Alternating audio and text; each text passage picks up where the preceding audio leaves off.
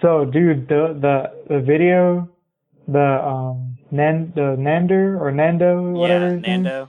Yeah, yeah. I watched both the, the both of the ones you had sent me, and I I the Quicksilver one I was kind of like I mean that's really a big nitpick to be I honest. I haven't seen like, the Quicksilver one yet. Just saying. Oh, it's, okay. It's, the- oh, that- you know I didn't watch can- that one because I didn't know if he was going to reference Dark Phoenix in it or not. He he does reference Dark Phoenix, but he references as a movie Quicksilver has been in, and not like you see some scenes from the movie. So I mean, I guess if you want to stay away from that for now, but the the Dude, but yeah, the, the Days of Future Past one, I did watch that.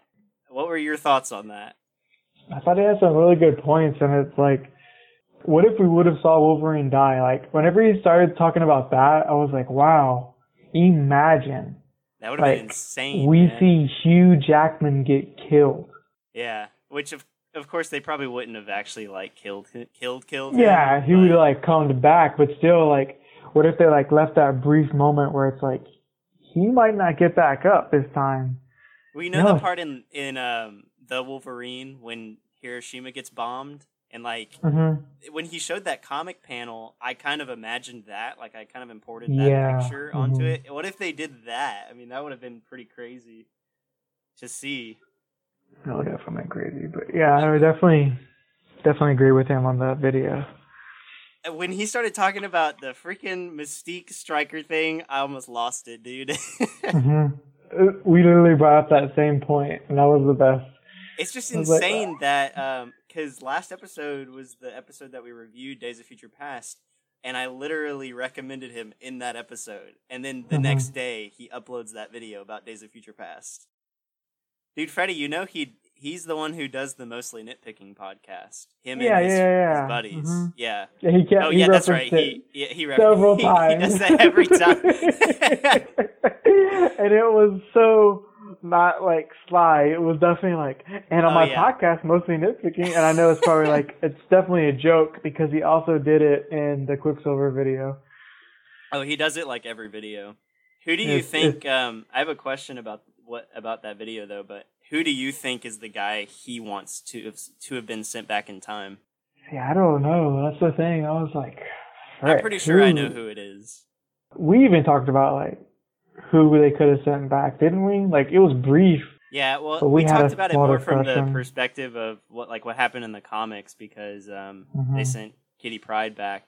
But I would be willing to almost bet money that he's gonna send um, Iceman back instead Iceman. because he he kind of said like, "Who is sitting here doing nothing the entire time?" And Iceman pretty much was just sitting there doing nothing, just being kind of moral support for Kitty.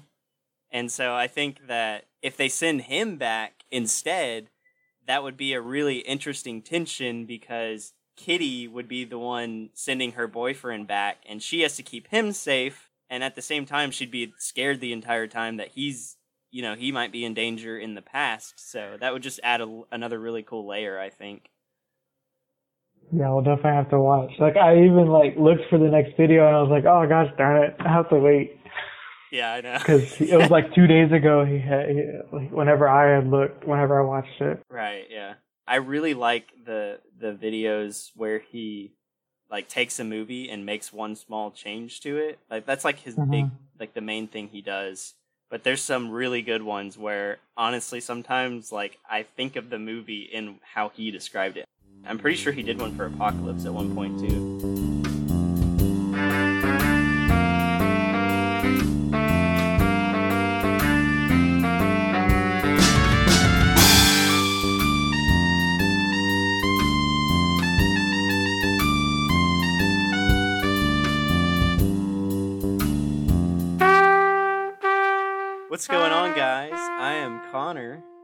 I'm Freddy. And Freddy, who are we? Connor. We are none other than the one and only Cinema Seekers. The Cinema Seekers, that's right. Dang straight.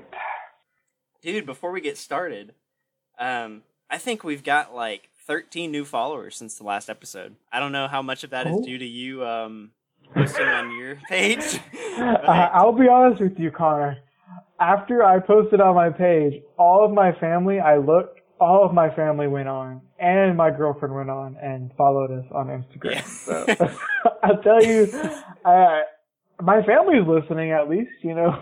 yeah, my little sister is too. She um Yeah, yeah, yeah, I saw that as well. with all like the the coronavirus stuff going on, she um she was going to the beach for a little while just to like lay out, and she said she was listening to the episode. She specifically said that um when we were talking about X one and we were talking about Senator Kelly, like with the jelly stuff through through Mhm, the uh, looking through for the prison breaks.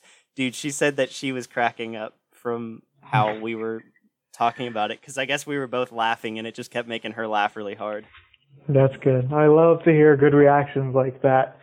And if you guys have too. good reactions like that, please let us know on our Instagram because we will Yes, surely yes, yes, enjoy. yes, yes. You guys are the whole reason we do this, despite us just having fun doing it as well.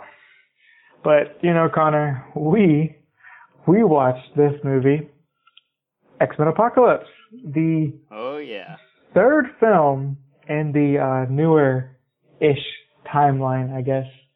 Yeah, which, what what, do we call call that? Do we call it like the first class timeline?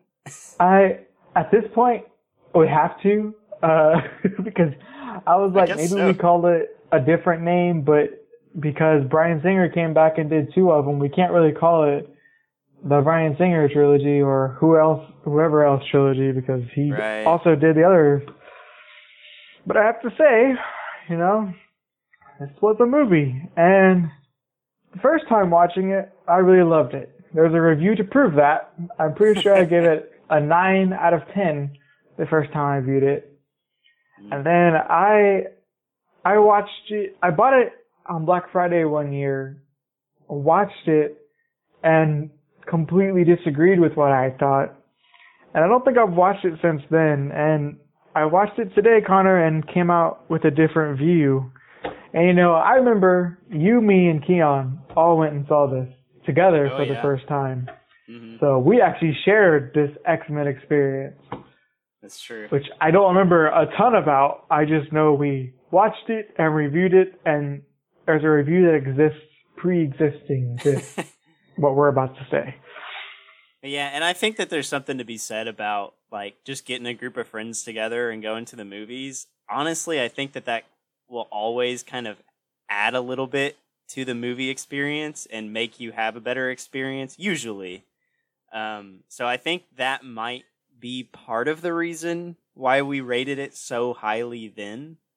And also, I mean, the franchise wasn't as tired at that point and uh, we didn't have all of the you know all of the like avengers infinity war level movies at that point either so Well, uh, we had, I mean we had avengers age of ultron well, actually, this year, Civil War came out only a few weeks before X-Men Apocalypse.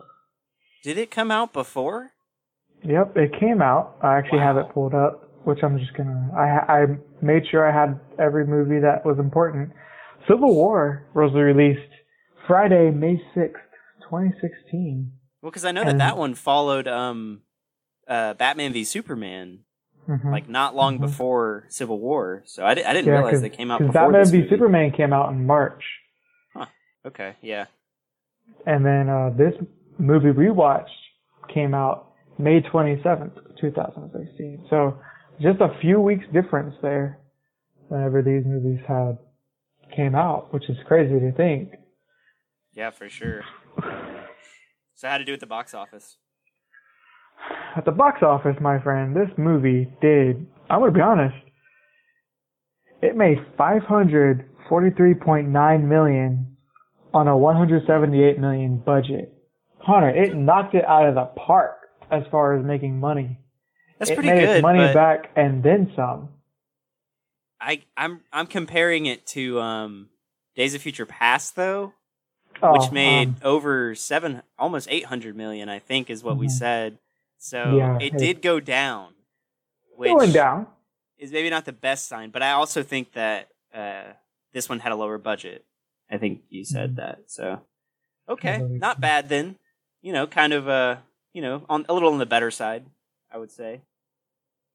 Definitely, definitely. And I, I should mention, um, just this that I'm looking at these little stats that I have pulled up. So it has a 47% on Rotten Tomatoes, making the film rotten, of course. However, there are two other sources it has listed, IMDb, and then there's one that says Common Sense Media. IMDb has a, a 6.9 out of 10, and then Common Sense Media has a, a 4 out of 5. So, Okay. it's like very, like, Rotten Tomatoes definitely didn't do good. But these other sites, you know, a 6.9 out of 10, practically a bad, 7, hmm that's not terrible. And, you know, 4 out of 5, that's pretty freaking good. So, That's ninety percent. Yeah. there's clearly people who have a love and affection for this movie. Which oh is, yeah, definitely. you know, crazy. I mean, I know whenever I first saw it, I especially had a love and affection for it, which since then has, I guess, faded. But, you know, that's, saying what the people think, that's what matters, you know? What the people think. Yep, that's true. So, like, as far as all that stats, you know, it's not like it did terribly or anything. It's just reception by critics wasn't the best, but it seems like the audience almost got a little more enjoyment out of it than our critic people did.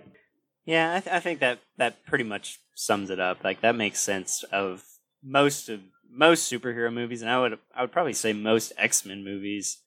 I think you could probably look at any X Men movie in this in this franchise and kind of see that the audience score was always higher than the uh, critic score. Some of them more than others, for sure. Like you'd start thinking about your uh, Origins Wolverine movies and stuff like that. But but I even think on even on that one, I, I would imagine that the um, audience score was higher than the critic score. Oh yeah, because on on the actual Rotten Tomatoes site, has a tomato meter, which is the critics, is 47%, but the audience score was actually 65%. So you know, it's definitely definitely more of an audience loved film than the critics, as far as that stuff goes. Yeah. All right. Cool. So you want to start talking about the cast because we had a lot of new members in this one. we got quite a significant amount of new people. And I just want to start off straight up with our bad guy, our villain, who Yeah. was played by Oscar Isaac. Oscar Isaac played Apocalypse. Now, yeah. I don't know if you know Oscar Isaac, Connor, but Oscar Isaac is actually the pilot in the new Star Wars trilogy by the name of Poe Dameron. Mhm. And uh, in some other film, notable films, he was in a film called Ex Machina, yeah. and then he was also in another film called Sucker Punch. So this guy, you know, he's he's he's been around some films, and uh, when in 2015, Star Wars: The Force Awakens came out, and I instantly Mhm. fell in love with Oscar Isaac. I'm an Oscar Isaac fan through and through. Yeah. So when I saw he was going to be Apocalypse Connor, I was ecstatic. I loved the fact that I was going to see an actor I loved portray a villain that me personally didn't know much about. right. Yeah. And it, you know, that's a that's a big talent right there. He is fourth listed on the cast list. So clearly they had to pay him some money to get him to uh, be Apocalypse. I wonder. Yeah, that's kind of interesting because I mean, this wasn't a Disney movie, but uh, Star Wars was. So Mhm. you'd think that'd be more likely in a Marvel, an, an MCU film rather than an Mhm. X Men Fox film. But yeah, that's interesting. Yeah, I, I knew that he was in Ex Machina. I'm looking at a couple of his other stuff too. Um, He's he's in quite a bit. I don't know if you've ever seen um the most uh I think it's like the most dreadful year or something like that. The most horrible year. It's it's got a funny name to it.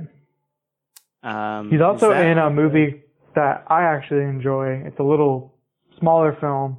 It's called Inside Llewyn Davis, where he's a uh I guess you would say ah I can't think of the word right now unfortunately. A folk singer. A folk singer. Oh, okay. And that's a pretty good new movie. And the movie I was talking about before was um, A Most Violent Year. And then he's also, Oh, okay. I forgot, I actually just watched this movie. He's also in a movie called Drive with Ryan Gosling. He plays, um, like a gangster at one point in the film. But he's definitely, Huh, yeah. he's definitely, you know, he's had his films. Like if you look at his filmography, it's crazy how much What was he doing in uh Into the Spider Verse? Remember, he was Interesting. um, Spider-Man 2099. Oh, He was, yeah, he dude. was. You didn't know Yeah. that? I, I did. I forgot about that though. oh, okay. Oh, yeah. yeah. dude, he was Spider-Man 2099.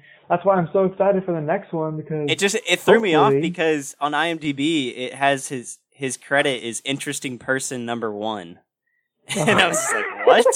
Who the heck is that? No, but yeah, he's- he's y- I mean, you don't definitely you don't get Oscar 2099. Isaac to just pay to play like a, a bystander, so I knew that it had to be Mhm. something else. But yeah, that, that makes sense. Okay, cool. Yeah, Yeah, he's definitely got us a, a pretty good filmography going here for him. So, you know, that's Yep. a, that was a big snag by whoever the casting director. We have to thank him for that or her for that. Definitely. yeah, and I would. Well, I guess uh, while we're talking about the cast, we can kind of say, you know, what what overall, what do you think about his performance as Apocalypse? Uh, unfortunately, Connor, this is this is where it let me down. Especially watching it now, you know, it was really. I I don't know if they were going for this or they told them to go for it, but it felt just really cheesy and not menacing at all. You know, I thought, you know, if you look at the comic book Apocalypse, he's you know he's got this look to him where it's like that guy that guy can do something. Uh, I don't know. They just they didn't do a good job with him this time around uh, with Oscar Isaac. This is definitely one of the roles where he probably wants to forget about it. for, for being honest, and then to on top of that, his makeup didn't help. You know, Yeah, I- we can't fault him for that, but definitely the makeup department, I definitely don't think did Apocalypse 100% good. They definitely did their best as far as being able to keep Oscar Isaac as just a person instead of trying to make him a whole CGI character, which I understand, definitely trying to save on money and also I'm sure in the contract Oscar Isaac had to be in person. I'm pretty sure Oscar Isaac didn't want to play any Right, like I'm sure. CGI character. So yeah, Oscar Isaac uh, didn't do it for me. Oscar Isaac didn't do it for me this time around. But what do you think? I um I didn't really have a problem with the makeup. I I do think his performance was a little bit flat, but I don't know if that was his performance or not, or just the way the character was written. Because I mean, there were a couple scenes where like he did feel kind of menacing, and like I said, I don't I don't think the makeup looked horrible. I think the coloring was a little off. Like he looked a little bit like kind of gray almost, like Solomon Grundy mm-hmm. kind of. And whereas I I think it should have been a little bit more more vibrant, but I really don't like how short he is. I almost wish Mhm. they would have gone with the CGI route, or like you know how they did Thanos, um, which maybe they didn't have that technology. Motion capture. Yeah. costs a lot more, I- but I can tell you right now they did have that stuff, but I just don't think they wanted to use it. well, I, I don't know if they could afford it though. Is what I mean. No, I I think they could afford it. Okay. I- they just look it's like okay they they have the one scene where they're like apocalypse and charles are doing the mind battle and he grows really big. And i actually thought that was a very good scene. Like that was mm-hmm. probably one of one of the better scenes in the movie for me because it made apocalypse feel more menacing. But just when he's standing next to magneto and magneto's almost taller than him i'm i'm just kind of like dude you you don't look menacing. And that's really Mhm. kind of what got me about about um the portrayal of apocalypse here. So i, I do wish it was kind of a uh, motion capture type situation because i mean i'm directly comparing this to thanos but josh brolin is not really that tall. But he of course comes across as very menacing in his portrayal of thanos Um, so I, I think that they could have benefited from that in some way. I mean, you don't even really have to do motion capture. Maybe you could have at least put a bigger effort on your your framing and your uh, perspectives, your shot perspectives, because mm-hmm. there were a couple times where it was like a dialogue between him and another mutant, and they were like every time it was showing Apocalypse, they did kind of do that a little bit, where they kind of had the camera tilted up towards Oscar yeah, Isaac's head. The forced perspective. Yeah. Yeah. yeah. But I, I feel like they should have done that more and at least give him like some some uh, heeled boots or something like that, you know, to give him a little bit extra height.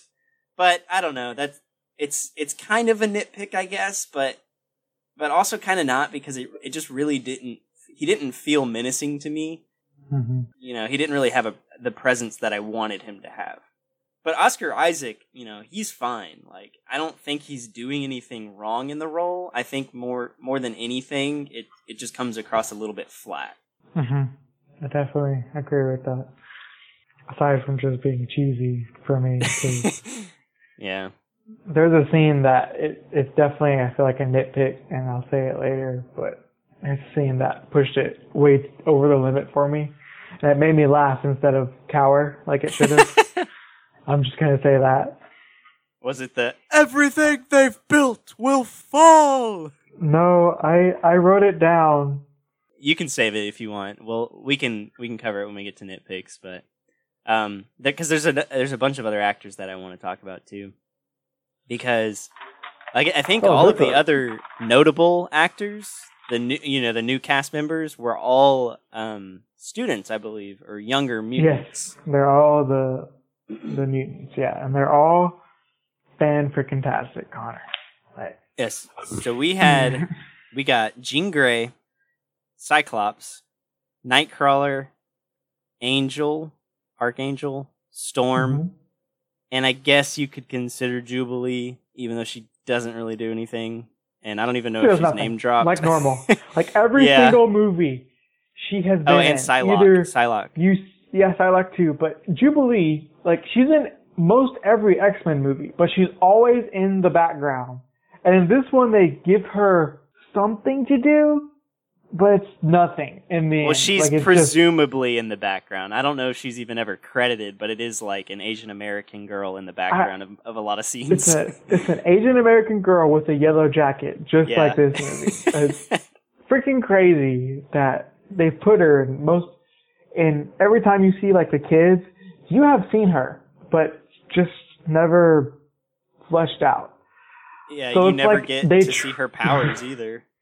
They try to like be like, look, she's here, but it's just like you, you still didn't do anything with her, unfortunately. Yeah, it's really weird that they did that. I, but, I don't know. So, uh, just going through these real quick. Jean Grey was probably the most notable out of all of them was played by yep. Sophie Turner. Um, in this movie, did you like her? Do I like her? Yes, I like her. Because she's also, I don't know if you've ever seen it, she's also in Game of Thrones.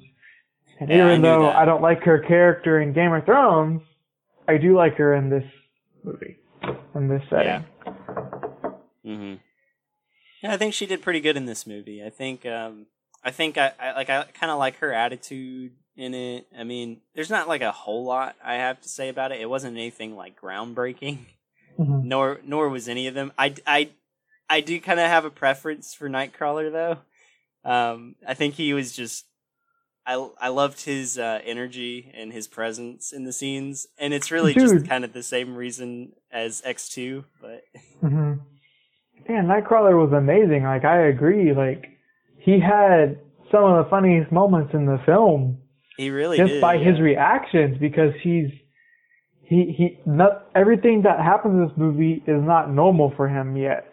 So right. every time he sees this stuff, he's like, "Oh my goodness!" or he says something ridiculous, and it's just the best. My, my favorite one was when um they were. It was like Mystique and Hank talking, and they're like, "You're not blue anymore," and then he comes in out of nowhere and goes, "I'm blue." that one caught me off guard and made me laugh really hard. and then Nicholas Hoult is like, Oh, who are you? you smell like blue cheese. Mhm. Oh. Speaking of Nightcrawler, though, his is really the only one that that really makes sense given the timeline change. Mhm. Because most of these don't make sense at all. I'm just gonna go ahead and say that. Because His this is the actually could have happened though. Like Yes. he could have been in that position in um in the original timeline. Not that exact Mhm. position because time had changed, but a similar position no doubt. Mhm. The one that Yeah. gets me the most is Archangel. How does he go from that to um, Ben Foster in X three? because he are he like Ben Foster when he played Archangel in uh, in X Men three was probably not that much older than Ben Hardy, which that's kind of weird that they're both named Ben um, in this Mhm. movie. Let me see. Ben Hardy was born in 1991, and I'm going to look up uh, Ben Foster really quick. And Ben Foster was born in 1980, so a decade difference. Not, but also X3 took place in 2006, and this took place in uh, 1983. So, Mhm. uh, I guess I mean you could. The age is not the biggest issue with it. It's really just more like his position in life. Like that doesn't make Well, sense Connor, at all.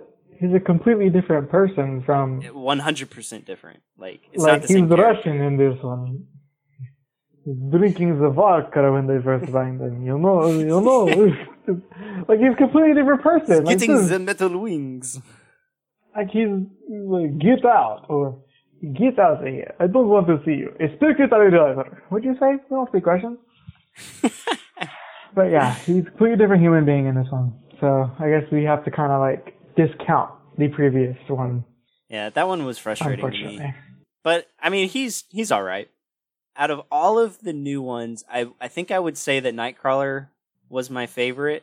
But I did. I also really liked Psylocke the little bit that she got. I thought that hmm I I wish they would have given us more of of Olivia Munn as Psylocke because I thought she was great in this movie and I wanted to see more of it. I hope that I ha- don't say anything, but I really hope that she comes back in Dark Phoenix. Don't don't uh shatter my dreams. I won't.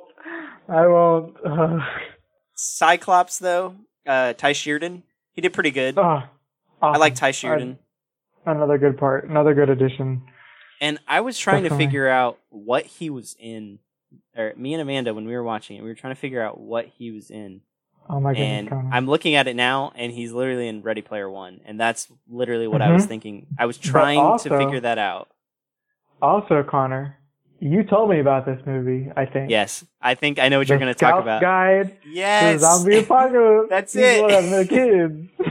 that is such a funny movie, dude. it is the best. Like funny. it is movie. hilarious, man. Uh, I love that movie. oh, there's. I want to talk about that movie, but we're not here for that one. It's definitely funnier than this movie. Oh yeah, definitely. But yeah, I think uh, Ty Sheridan does a pretty good job. I, I can definitely see him as a young Cyclops for sure, Mhm. just like I can with Sophie Turner for Jean Grey. I mean, really, all cool. of them they they do fit as a teenager version of themselves. That's honestly Mhm. one of my more uh, endearing parts to me of this film is them as teenagers. You get to see like who you already saw as adults, but in their teenage years, and I just think that's kind of fun. Oh, and um, sorry, I didn't talk about Storm, Alexandria Shipp. I don't Mhm. know what else she's in. Straight out of Compton. No, she's in Love Simon. Okay, cool. She's in Shaft. I. Yeah, I mean, we didn't really get a whole lot of her. I thought that what she was given, she did a decent job on. Um, it. I don't see how she turns into Halle Berry though. oh no, not at all. That doesn't really make sense. But you know, does, But yeah, I thought she was fine. Of this continuity make sense anymore? Nope. and then, of course, you've got your, you know, your mainstays. You've got your James McAvoy, Michael Fassbender, Jennifer Lawrence. They're all pretty good. They're doing about their same thing. Michael Fassbender gets some some gut wrenching scenes. Um, Rose Byrne comes back as Moira McTaggart. That was kind of Mhm. weird. Like, where was she for the past twenty years? Yep, and I have a gripe to pick with that later. Okay, we'll get to that. And then Lucas Till again as Havoc. And also, we got Evan Peters back as quick. Oh yeah, yeah. yeah. Gosh, I did it again. The Lord. Thank the Lord. Yes, got him uh, back. easily. Like he seals the show again. Oh, Again, like Such No such doubt. a breath of fresh air, man. And he I also gets a little more character development in this one too, which was Yeah, an yeah. added bonus. We don't just get him back to do another cool scene. We get him back to have character and have progress in this film. So Right. hmm definitely a welcome addition. So is that all on cast? I think I pretty I mean, much. that's it. Okay, there is one more actually. One more. What's the last one, Connor? Mr. Uh, Caliban himself. Oh my goodness! And we get to see him later too. Yeah, because he's in Logan. But in it's a Logan. com- in Logan he's played by um by Stephen Merchant, the Mhm. tall British dude, and in this one I'm trying to find him. I can't. His name is Thomas, and I'm Marcus. I had him right here for you. Okay. He looks like a snake, Connor. Like I, I don't know how else to describe this human being. He literally looks like, like a lizard person. Like, I don't know if you've heard the the strange theory that humans have that we're invaded by lizard people, but he literally looks like the definition of a lizard person. Connor, he has no eyebrows. Like, what the heck? What is up with He- this guy? You know, if his nose wasn't so big, he'd be a really good Voldemort. Probably, but it's it's just it's definitely like it, it's cool that you know whenever you hear his name, it's like, oh, he's he's in a later film, but it definitely Yeah. definitely took two different Caliban approaches. knows. Well, it doesn't make sense though at all because Caliban in that movie seems to be unless there's something with his powers where he's um he doesn't really age, but he seems to be about the same age in 29 2029 Logan as he does in 1983 Apocalypse. Mm-hmm. So, and that's that's multiple decades, many decades. So, many decades did. I totally thought he was going to die in his scene too. I was waiting for it to happen and it didn't happen. But I don't know. Yeah, just a, a real quick thing. We also got Josh Helman back as William Stryker, Ah, yeah, yeah, yeah, that's right. Mm-hmm. even for The third Stryker. And I guess since we're mentioning Stryker, we should mention Hugh Jackman Oh, makes an appearance yeah, in this one, true. and I definitely one of the best cameos they could have done. Yeah, I, I think we all expected this one, kind of. We just didn't know what capacity it was going to be in, and they Yeah. definitely did it in the best way possible. yeah, and I see. I I definitely thought this time around that it was a little bit more contrived, just kind of because I had already watched it for the first time, and that like that first uh, surprise factor kind of had worn off from the first time I watched it. So this time I knew it was coming. I still enjoyed the scene. Don't get me wrong. Like I love me some Hugh Jackman, and I love it when he goes berserk. But the way they got to it did feel a little bit contrived to me, and we'll talk more on that later. But I, will I talk more on that later. I'm glad that he was able to make an appearance in this film. Mhm. Um, yeah, and then real quick, Stan Lee also cameoed in this movie, and his his cameos in the X Men movies are so inconsistent Mhm. because, as we know, he cameoed in X Men One as the hot dog vendor. I don't Mhm. think he even appears in X Two at all. X Men Three, he's the dude with the water hose.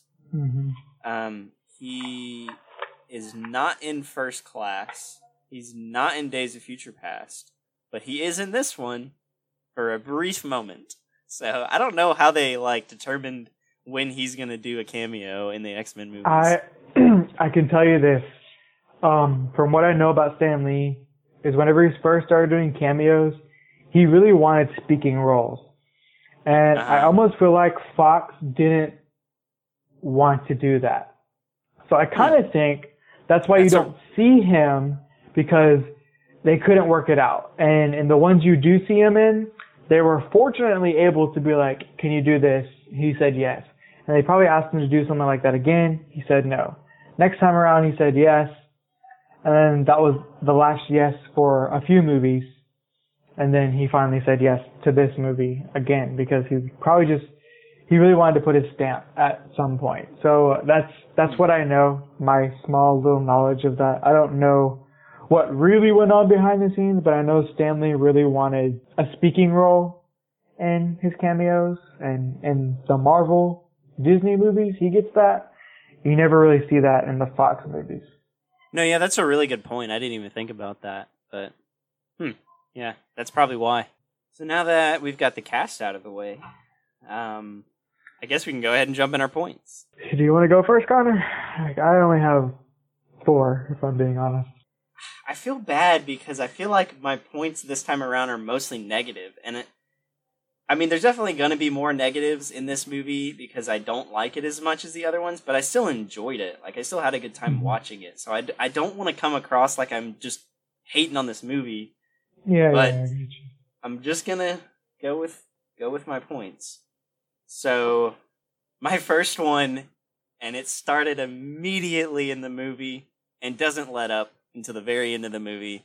Freddy, it's your uh, disregard for human life because there are so many deaths in this movie. It is unrealistically so. Like there, there's more than X three. There is way more deaths in this movie than X Men Three: The Last Stand. Yep, definitely. And it's literally from the very first scene when they're in Egypt because like everyone in the tomb dies in like almost Mhm. instantly and they're getting like crushed man they're like one dude gets turned into a pretzel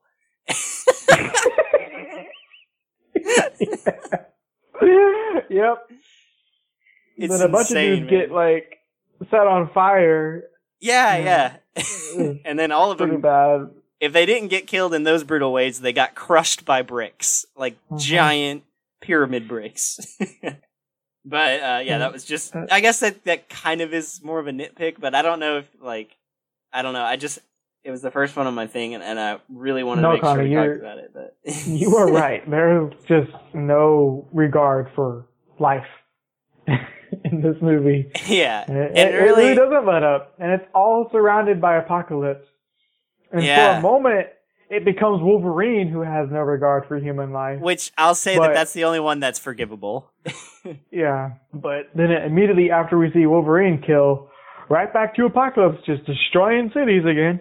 dude he okay and that's another thing that i kind of wanted to talk on was literally the city of cairo is just gone not only Mhm. that but auschwitz gone half of freaking manhattan it looked like is gone how do they rebuild after that Do not know.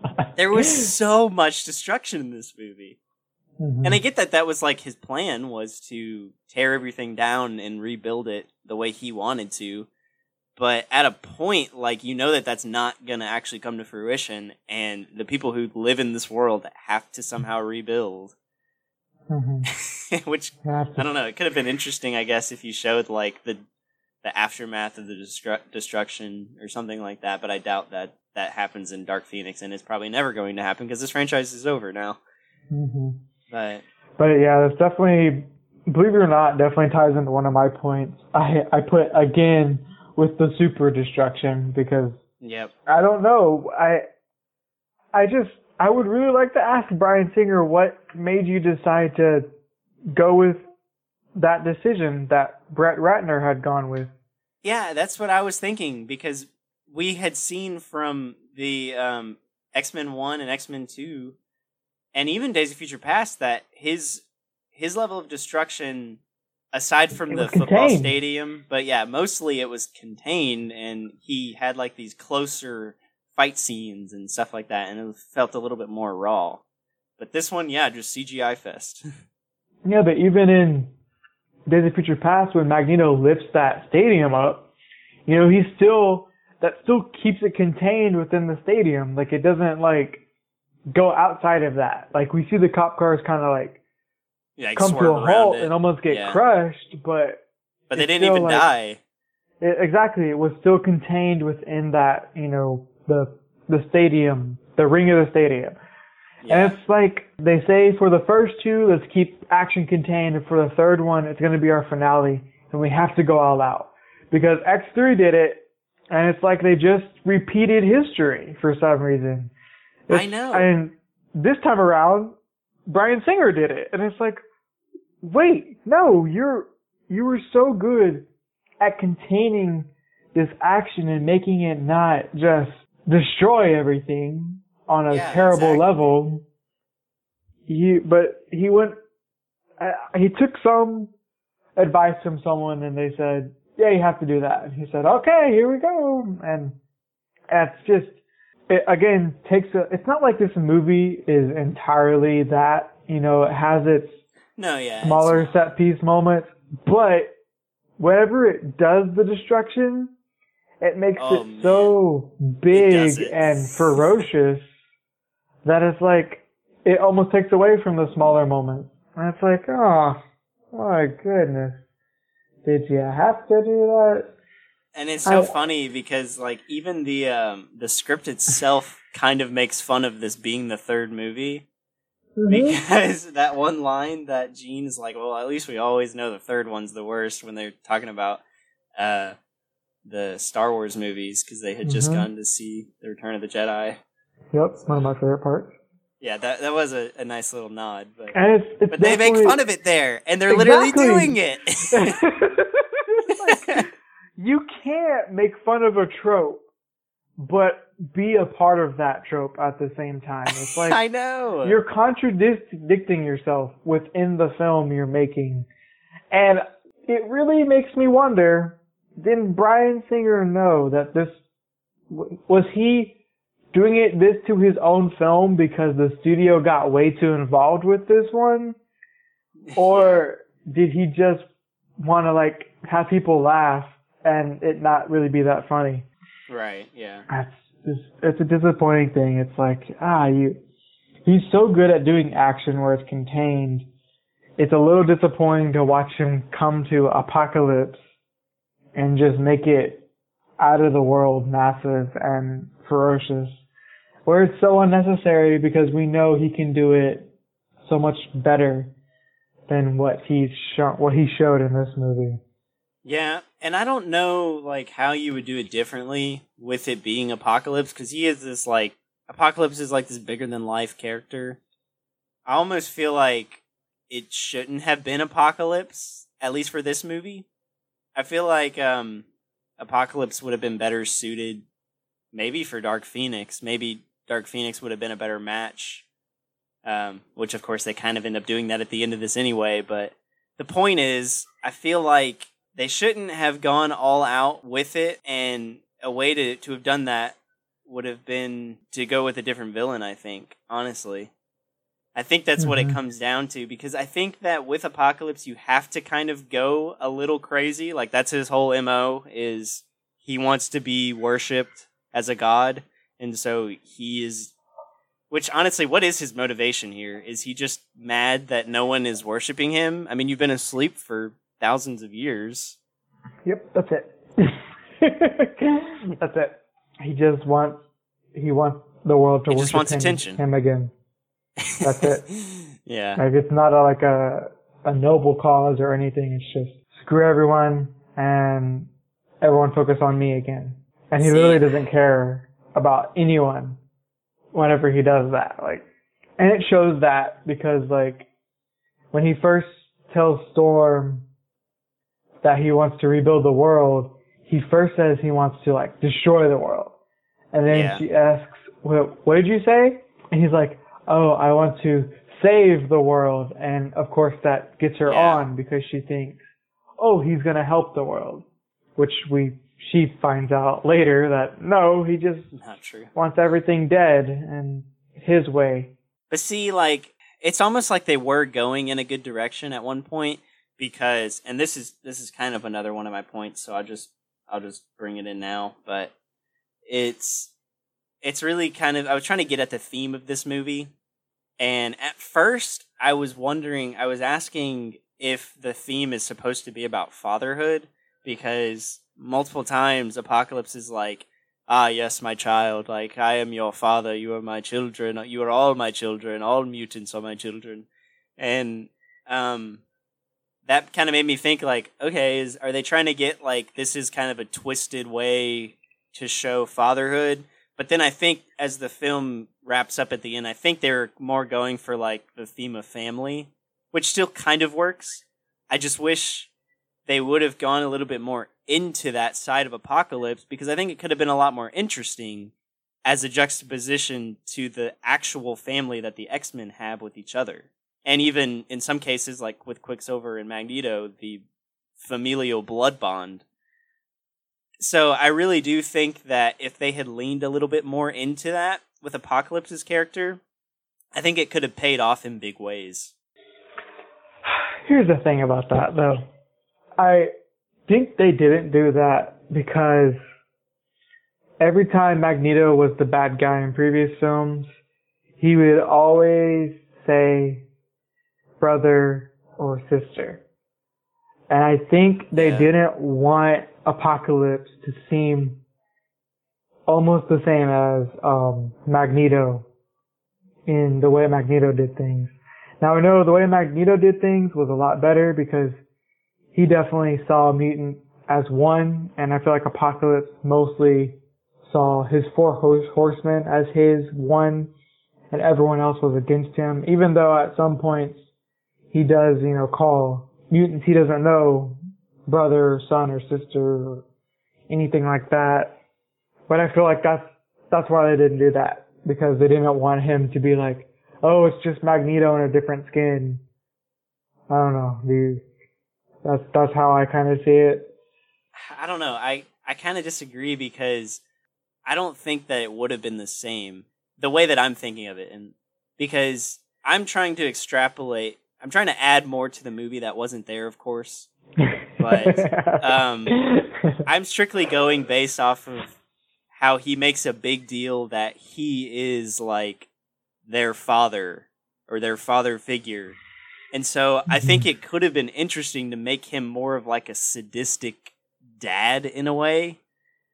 Um, just as like a really, really stark um, comparison to like what family family should actually be not so much as like a brother sister like we're all kind of equal thing but like an he's an authoritative basically d-bag yeah i can definitely uh see that i don't know man they really didn't i feel like they just didn't know how to flesh him out and yeah. maybe the people who worked on this film you know they weren't comic book readers that's always the biggest thing. You know, they right.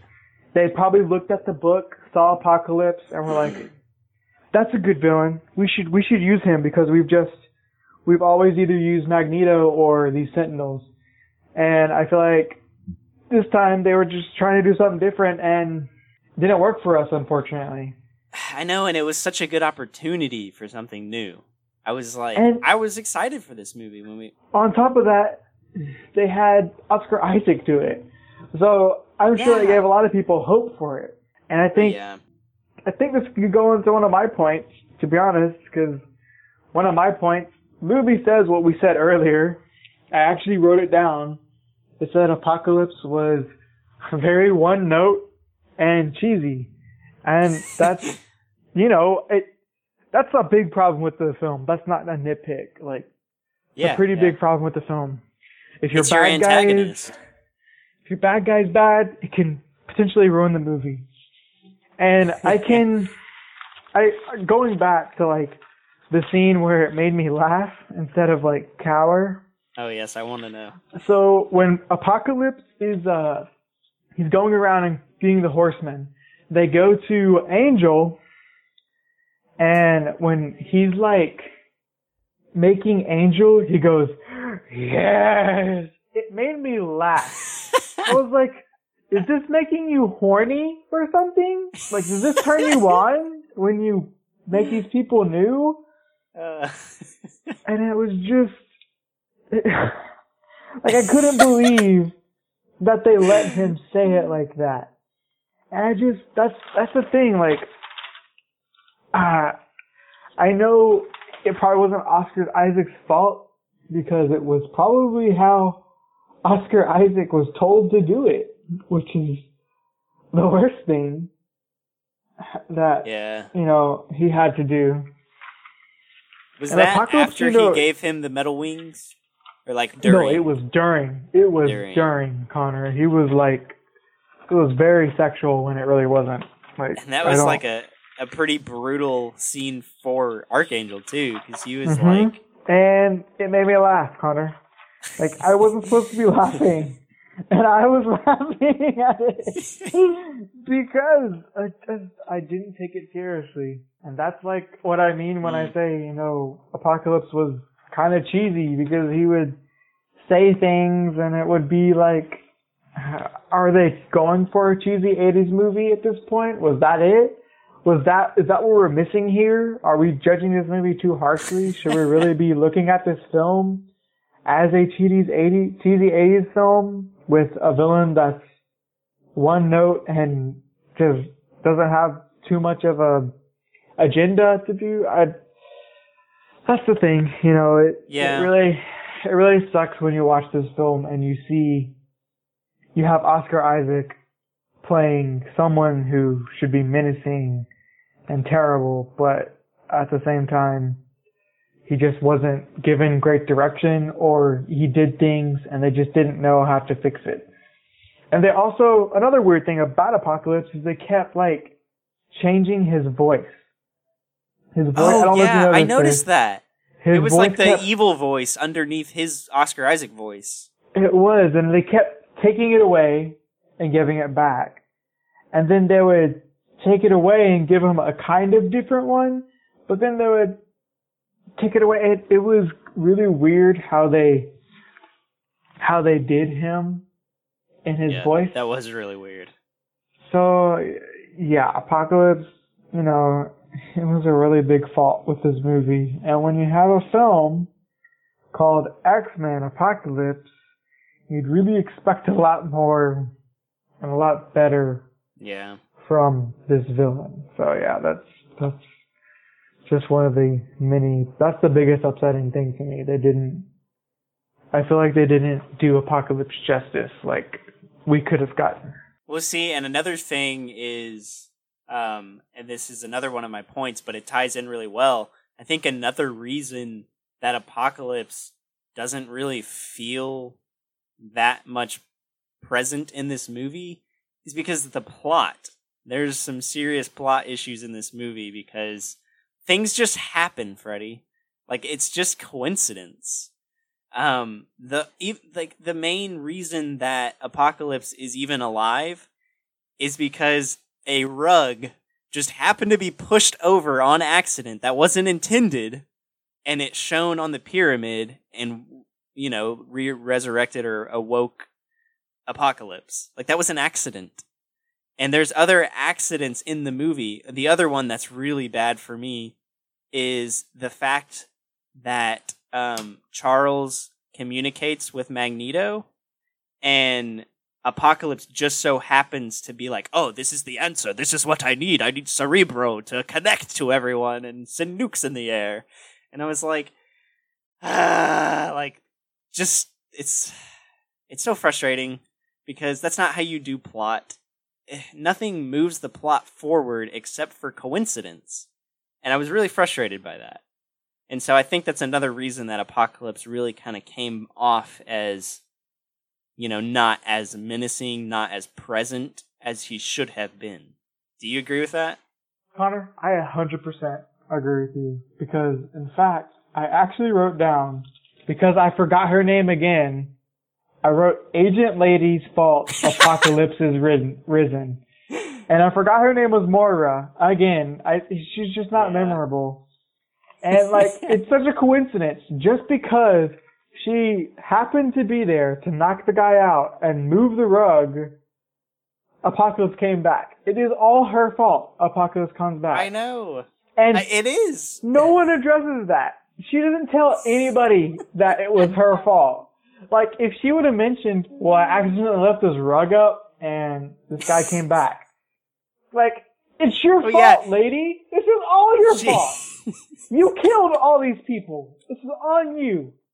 Yeah, there's so much death and destruction in this movie, and it's all Moira Literally- Taggart's fault. It boils down to this stupid, minute detail that she just so happened to leave the rug up. It is it is so dumb that that's the way that he comes back because how long was he going to be sleeping? Like I just don't understand.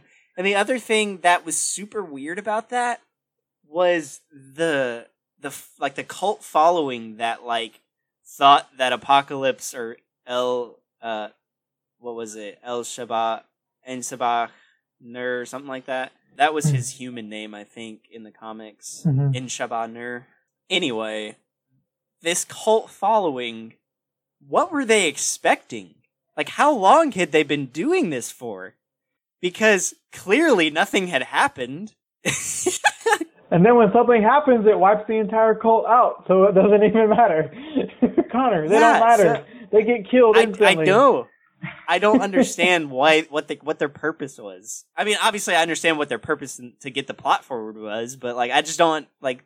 I don't know why they would have been doing this for who knows how long, and nothing happened because this literally happened. I don't know if you caught the date, but 3600 BC.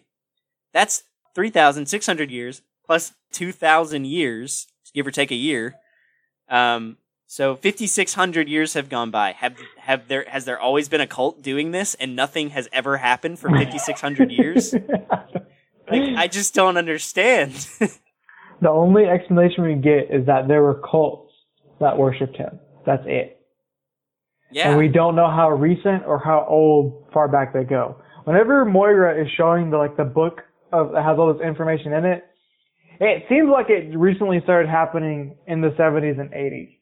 And the 80s have only been going on for barely three years at this point. So, I Yeah. I don't know, man. It, Well, and see, the only the only explanation I could give based on that fact that it was it was in the seventies and eighties is that that's pretty much when mutants were introduced. So maybe they were just there was like a resurgence, and they were kind of like, oh, remember this? You know, this uh, apparently the first mutant ever tales that we used to tell our kids in Egypt.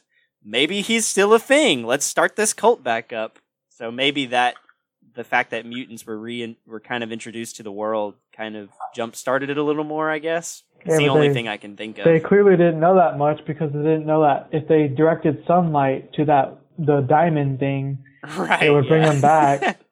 Another thing about that Yeah. diamond thing is like, so it the sun shines on it, and then the it, the light goes through it, produces this gold liquid almost, and it somehow is able to just be transferred through the rubble and rocks. Like, wait, what? I thought there was a specific pattern it had to be in order for this to work, but no, it can just grow through rocks and go to him. That's true. Not explained. Maybe it just hit like the very tip of it, or like uh-huh. one tiny section and just grew rapidly. I, I don't know. It doesn't. Yes, it's not really explained. Yeah, you're right.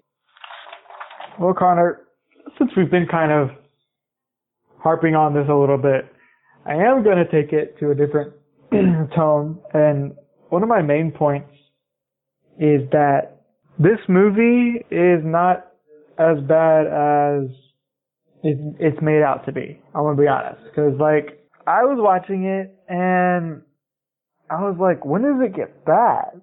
Like, where's the bad part of this film? hmm the end for me was a little much. I was like, okay, I can see this is kind of the part where it's kind of like, eh, what are we doing here?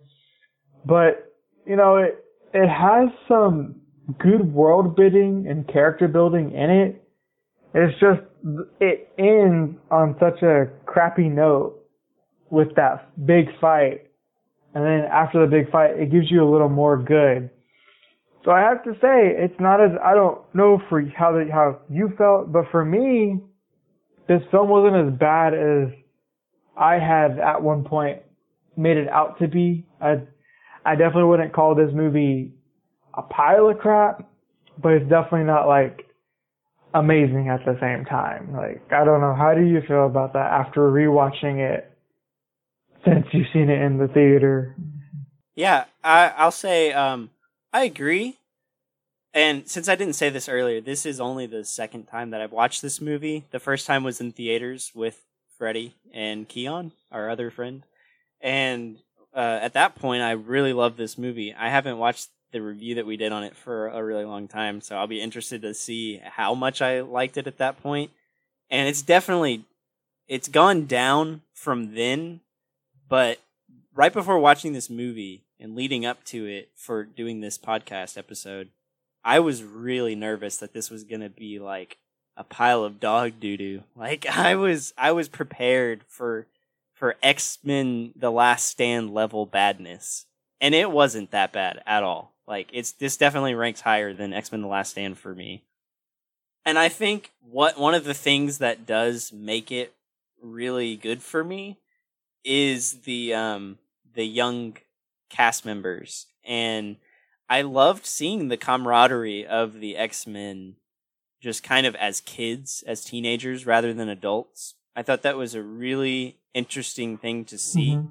And it's something I it, it, was it almost had like a it was almost reminiscent of X-Men First Class, which was one of my favorite parts about that too was you know kind of just how um how well they were getting along and those were some of the funner the more fun scenes in that movie.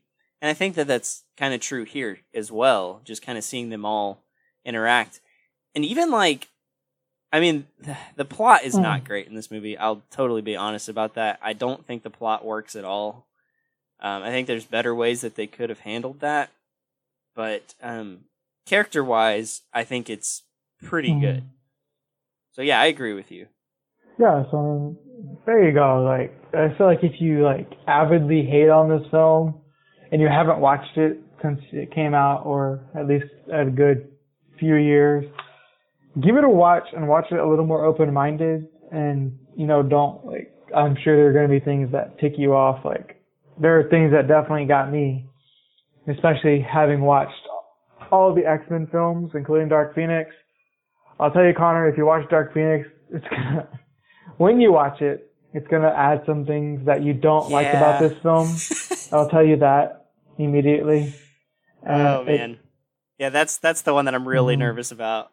Yeah, but besides that, it's just the plot's not great, but the character moments really save this movie and really keep you invested. Like I'll, that's one thing I can say. Like me and my girlfriend watched this film, and we we laughed throughout out it because of a lot of the character moments, which is like, you know, yeah, yeah. that kind of saves the film to a degree. Not fully, unfortunately, but it definitely saves it from being a complete top pile of dog crap, I should say. yeah, I agree. And, um, like, I, I know that this is kind of one of my points, so I'm going to try to transition into it. Um, is the Wolverine scene, the um, mm-hmm. Weapon X scene, rather. But when Jean Grey well, actually, even leading up to that scene where um, the kids are working using their powers to infiltrate onto the helicopter, and then they basically get a free ride to Alkali Lake.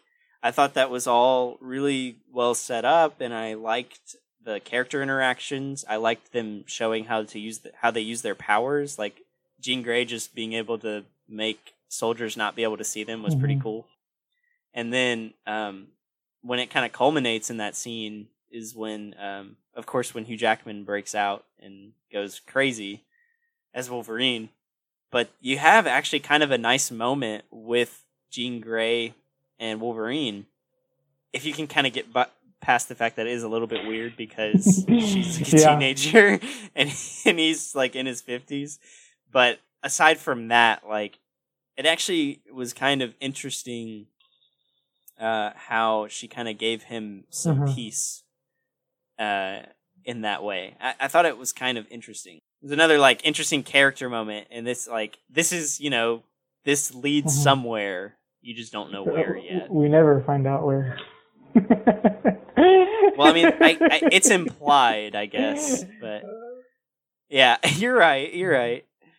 I almost wonder if they were trying to like make it like oh, this is actually you know like it in the in the first trilogy like you even you even had this point. It didn't really make sense that Wolverine just randomly was in love with Jean Grey, but maybe they were trying to address that in a way and be like, "Oh, it's actually this." Like Jean Grey, he he in deep down kind of remembers this interaction with her. I don't yeah, know if but they were the going problem for with that, that or is not. this is supposed to be like an entirely different timeline.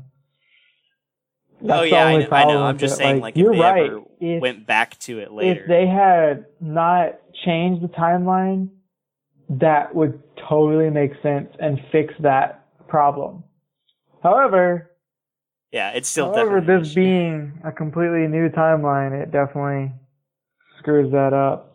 And even in that scene, there's a pretty good moment where um, I even wrote the line down. Scott Summers says, "Hope that's the last we've seen of that guy." And of course, he, we all that's a good know he's, he's gonna come back later and annoy the crap out of Scott Summers. So I thought that was a really nice touch. See, and that talking about that really does kind of bring up another issue. It's not really an issue with this movie per se, but more like the franchise as a whole.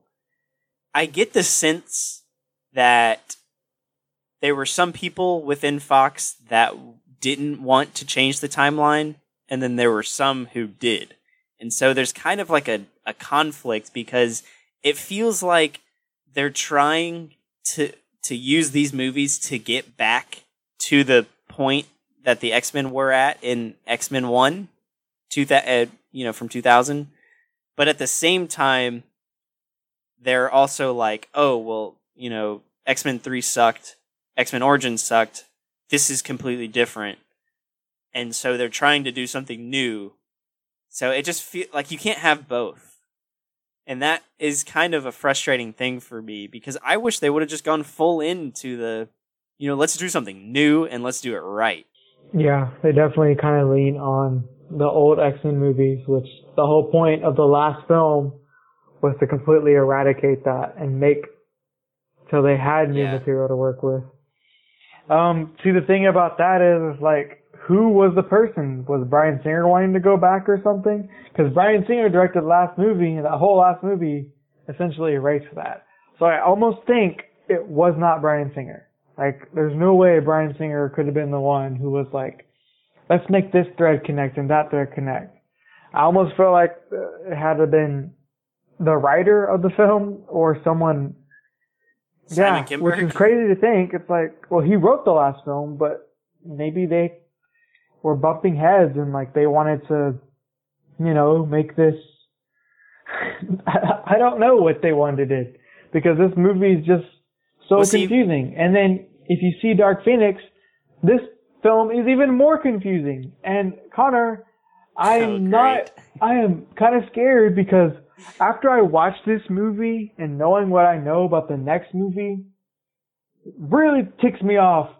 This movie really ticks me off because it, just there's some things, and I I can't go into detail at all, and I can't. That's I, I that's why I can't wait for Dark Phoenix talk next week because we're definitely going to get oh, into Oh, yeah. it, and you're going to hear everything. Oh yeah, we're we're getting way into here's the thing: I wrote stuff down about Jean Grey, and I don't want to say it right now because very Yeah, potential yeah. spoilery. So like next week when we Well, when we I, do do Dark Phoenix, I'm gonna have to yeah. go back to Apocalypse and read this crap.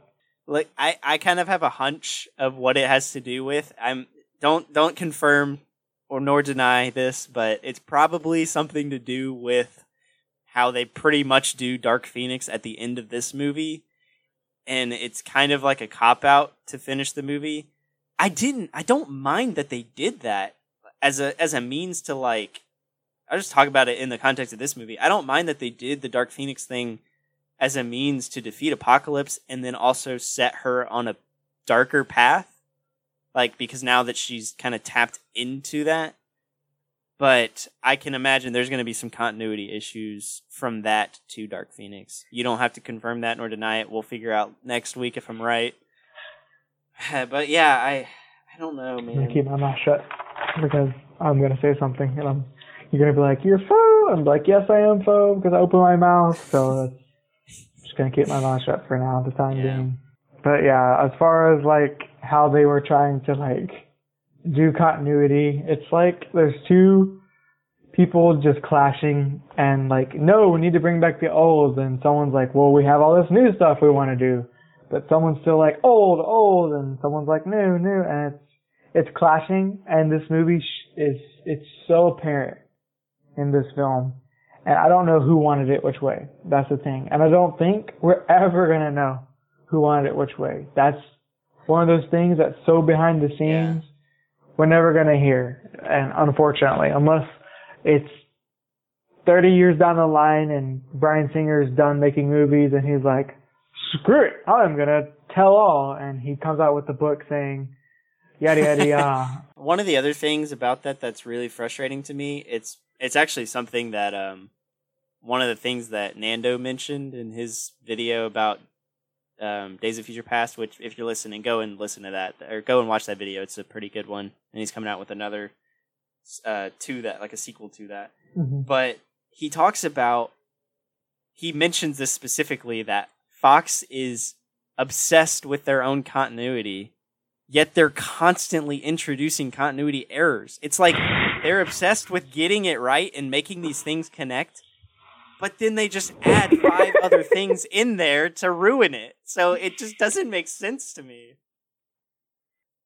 Yeah, instead of going forward, they're going five steps backwards. Like, Yeah. because it's like the last movie took a step forward, and this one brought it five steps backwards. Like, it's like, no, you just did something great, and then you pooped on it. Like, why would you do that? I don't know. It's again Yeah. the classic saying, continuity schmontinuity is written over their mantle somewhere, or was written. Hopefully, let's just pray to God it doesn't stay with Disney. Fo- With oh Disney. no. Because imagine Yeah, that, like that's the They need to they they need to auction they need to auction off that mantle. I'll I'll uh, I'll bid on it. I would pay three dollars for that most. I don't care if it's platinum gold. No, I'm not paying more than three dollars for that ridiculous thing they had somewhere in their offices. Like, I'm sure it exists. Like, there ha- this has to exist because of how the how the X Men films have gone. Like, there's no way. And like, it's like even the Deadpool films introduce such big errors. It's like, well, when does Deadpool happen? And Well, yeah, but I think even with the Deadpool films, that's more of like they're making fun of the continuity anyway, I- so you yep, can kind of get sure. away with it there. so, But yeah, you're right. You're right. You're yeah. It's there's there's the further we get into this, which is only one more uh, in this little in the first class franchise Mhm. series. But the the further you get into it, the more frustrating it gets. Yeah, I would feel bad for like, like one day we're gonna have children and we're gonna have to explain that they have this continuity they set up, but they never follow through on a lot of things. So you just have to get past that. And our kids are just gonna be like, but what about this? They said screw that at some point. Well, what about that? Uh, who cares? You know, It- like we're we're not gonna have any solid explanation for why these movies' continuity is so like jacked up. Yeah, you're right. And just because I mentioned the uh, Stryker scene with Wolverine, I did want to kind of touch back on, go back to that real, really quick because I it's one of my points is It's it's just the the scene in general. Go ahead. What were you gonna say? it's. I, I was just gonna say it's kind of part of my next point as well. It's, Okay. I, I I'll just say my next point. I wrote so many odd choices made because there were kind of some odd choices made with this film, and you actually discussed it. How it was like convenience was a lot of the things. Yeah. That's those were the odd choices we already talked about, and you're about to talk about the scene that is the oddest choice of them all. Like, why does this thing Yeah. exist? First of all, Yeah. Yeah, I'm interested to see what your perspective is on it. I- I- Mine is I'll let you go ahead first.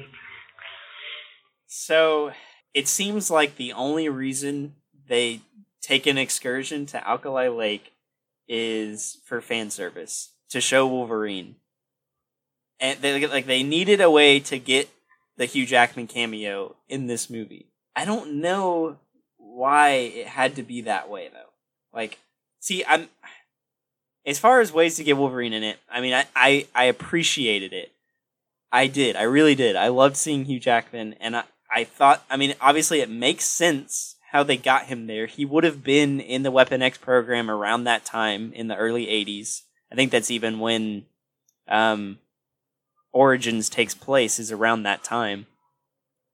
But it doesn't service the plot in any way. It just takes them away from the plot. And they use Stryker as a means to do that. So, like, what I don't understand is right before that happens, um, Apocalypse connects with everyone and sends a million nukes in the air. And then, freaking two minutes later, Stryker is already on it. How? How are you this fast? Your response time is incredible. Let alone in that kind of helicopter. Oh, there's nukes in the air. Call Stryker. He needs to get there fast. uh, and it's like, at least we could have gotten it. It literally takes the time to show you, like, the president's office or the cabinet or whatever it is. It literally takes the time to show that panel of people. Not one of them, like, it could have devoted two seconds for someone picking up the phone and being like, uh, Stryker, we need you to get here now. You know, they could have at least done that to tie it in a little bit better. It just feels so disconnected, though. It's just like, oh, we gotta have Wolverine. That means we gotta have Stryker because he's in Weapon X right now. Let's send him over here and do this. I mean, when you're like the cool things happen along that scene. Like I already said, I liked the kids being there and I liked their interactions, and of course, I really liked the Wolverine thing. But the the downside to it is it just doesn't do anything for the plot. I don't know about you though. What's your perspective on that? Connor, you hit it like right on the money, and like something that happens in that scene is like so the kids are there and like they're there for a good amount of time and like Jean Grey is like Mhm. projecting themselves invisible. But then Yeah. all of a sudden the first security guard sees them and then the guy who's watching the cameras is like, Hey, there's kids here. You couldn't have said that five minutes earlier? like it took you that long to notice? Are you blind? Like, oh my god, it, it introduced a stupid thing that happened. It's like the kids would have been noticed way earlier because this is a high secure security base. And like, you're Exactly. right. If we took this entire scene out of the film, it would keep the flow going.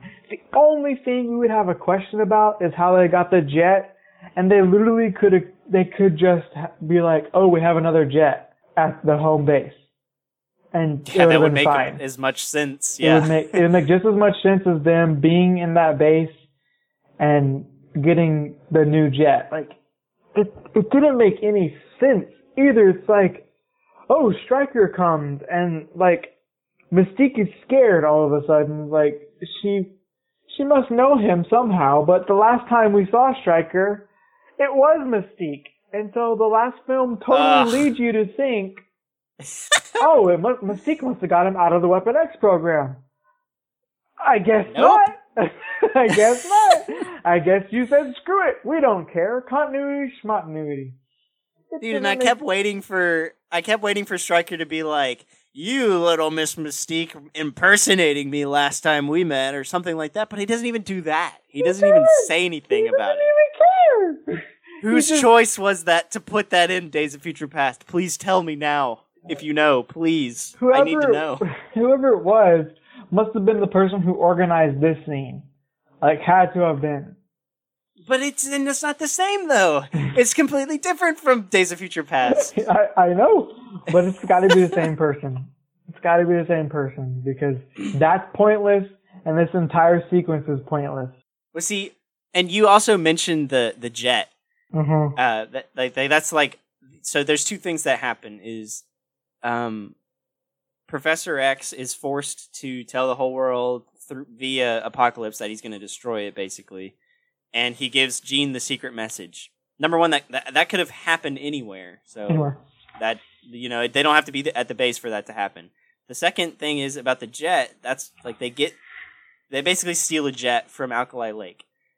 but they literally devote screen time earlier in the film for Hank to show Mystique like this cool jet project that he's working on. And then nothing happens with it because it gets destroyed. Something happens. It gets destroyed. I know, but like, what does that do for his character? Nothing. So they should have had like, it, it almost felt like they were going to use the jet at some point, and no, they don't. So I don't. It's not like a red herring for anything. It's it just that thread ends. Yeah, that's such an odd choice. It's like fan service. That's it. Is there any other reason? No, fan service. That's that's that's the only reason why we need it, right? I guess so. Screw Yeah. it. Give him the money, and you know we do get a a comic accurate Wolverine look, but it doesn't make up for the fact that this entire scene is just like Well, technically, he wasn't naked, so True, true. I mean, he had all the stuff on him though, so. But yeah, Yeah, it's you're just this whole that whole scene was just like la di da. Let's just have this back. That's all I have on my points. If you have some more, please, please give them to me. yeah. So I've got two more, and I'm gonna do the good one first because I've been saying a lot of negative stuff about this film, and I there's there's good things that happen in this film. The other thing, well, actually, there is a negative part about this point, but there's good parts too. So I want to talk briefly about Magneto. Um, so he's gone off to Poland and he's gotten married, and he must have got to making babies real quick because he's got like a nine year old daughter, and this is like ten years later. Yeah, he must have like immediately left right after. Yeah. Found found some chica and said, "Hey, baby," and knocked her up really quickly. Extend. Wow. I guess she stuck around too.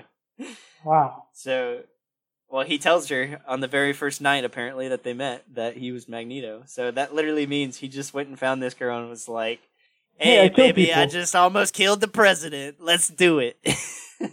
um, but uh, the, the good part about all the Magneto stuff is it's still very compelling for me. Mhm. I don't know how much of that is Michael Fassbender's performance, which undoubtedly it's really good, or how much of it is the writing. I'll tell you Um, right now, it's both.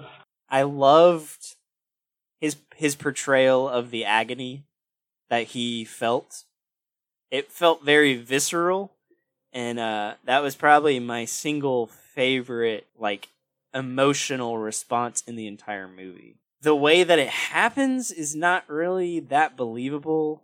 Like not so much the way that it happens, but just the events that led to Magneto getting there 10 years later it's just kind of weird to think that I feel like so First Class did this, um, and Days of Future Past did this, where Magneto goes off at the end of the movie, and it's like, oh, he's bad. He's gonna go do some bad stuff. He's gonna go build up his Brotherhood of Mutants. But then you see in the very next movie that it that doesn't happen. Like in Days of, in the beginning of Days of Future Past, he's in jail uh, for trying to save the president, no less. It wasn't a bad act that he was in jail for. At the beginning of this movie, he's pretending to be like a Polish worker. So he was like trying to hide from the authorities. But I got the impression at the end of Days of Future Past that he was going off to do bad Magneto things. And then they even kind of do it in this movie at the end, where like he he's like he's not sticking around with the X Men. See you later, So it's kind of more mysterious in this one, but hmm it's just weird that they do that every time. I feel like they're they always have to make Magneto's story worse in every movie. They make it a little bit worse. And this kind of ties in back to what I was talking about with the family theme. Yeah. I really think at the end of this movie, they should have had Quicksilver um, reveal to Magneto that he was his son. I think it should have happened in this movie because I think that family was the theme that they were going for. And I don't know exactly how you would have done that, but definitely I think Magneto should have seen Apocalypse like basically break his son's leg and at that point he should have hmm. known somehow that Quicksilver was his son and that should have been the moment that should have been the breaking point for Magneto to betray or to turn back on Apocalypse. I think that would have been a lot more compelling. Do you agree with me on that? I agree, and it's like they tried to do that, but they didn't. Because they See, definitely it's like they all they have these good ideas, and they almost they get so close, right? They they like they're like, all right, we're gonna do it. They're gonna do it, and then they get right up to it and they back off. Mhm. Like the the Quicksilver thing is a perfect example of it because they set that up at the beginning of the movie that he's gonna go find his dad and he's gonna tell him. But no, they save it for the next movie. And if I'm gonna be pissed if he doesn't tell him in the next movie. Please don't tell me. I'm gonna be so pissed if it doesn't happen though. If he doesn't tell him, if they don't find out that he's his son, but that's a different conversation. I'm, Mystique told me he is your father. Are you gonna tell him?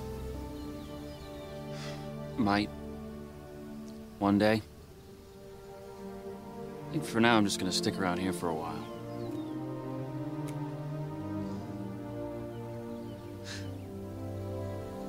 Me too.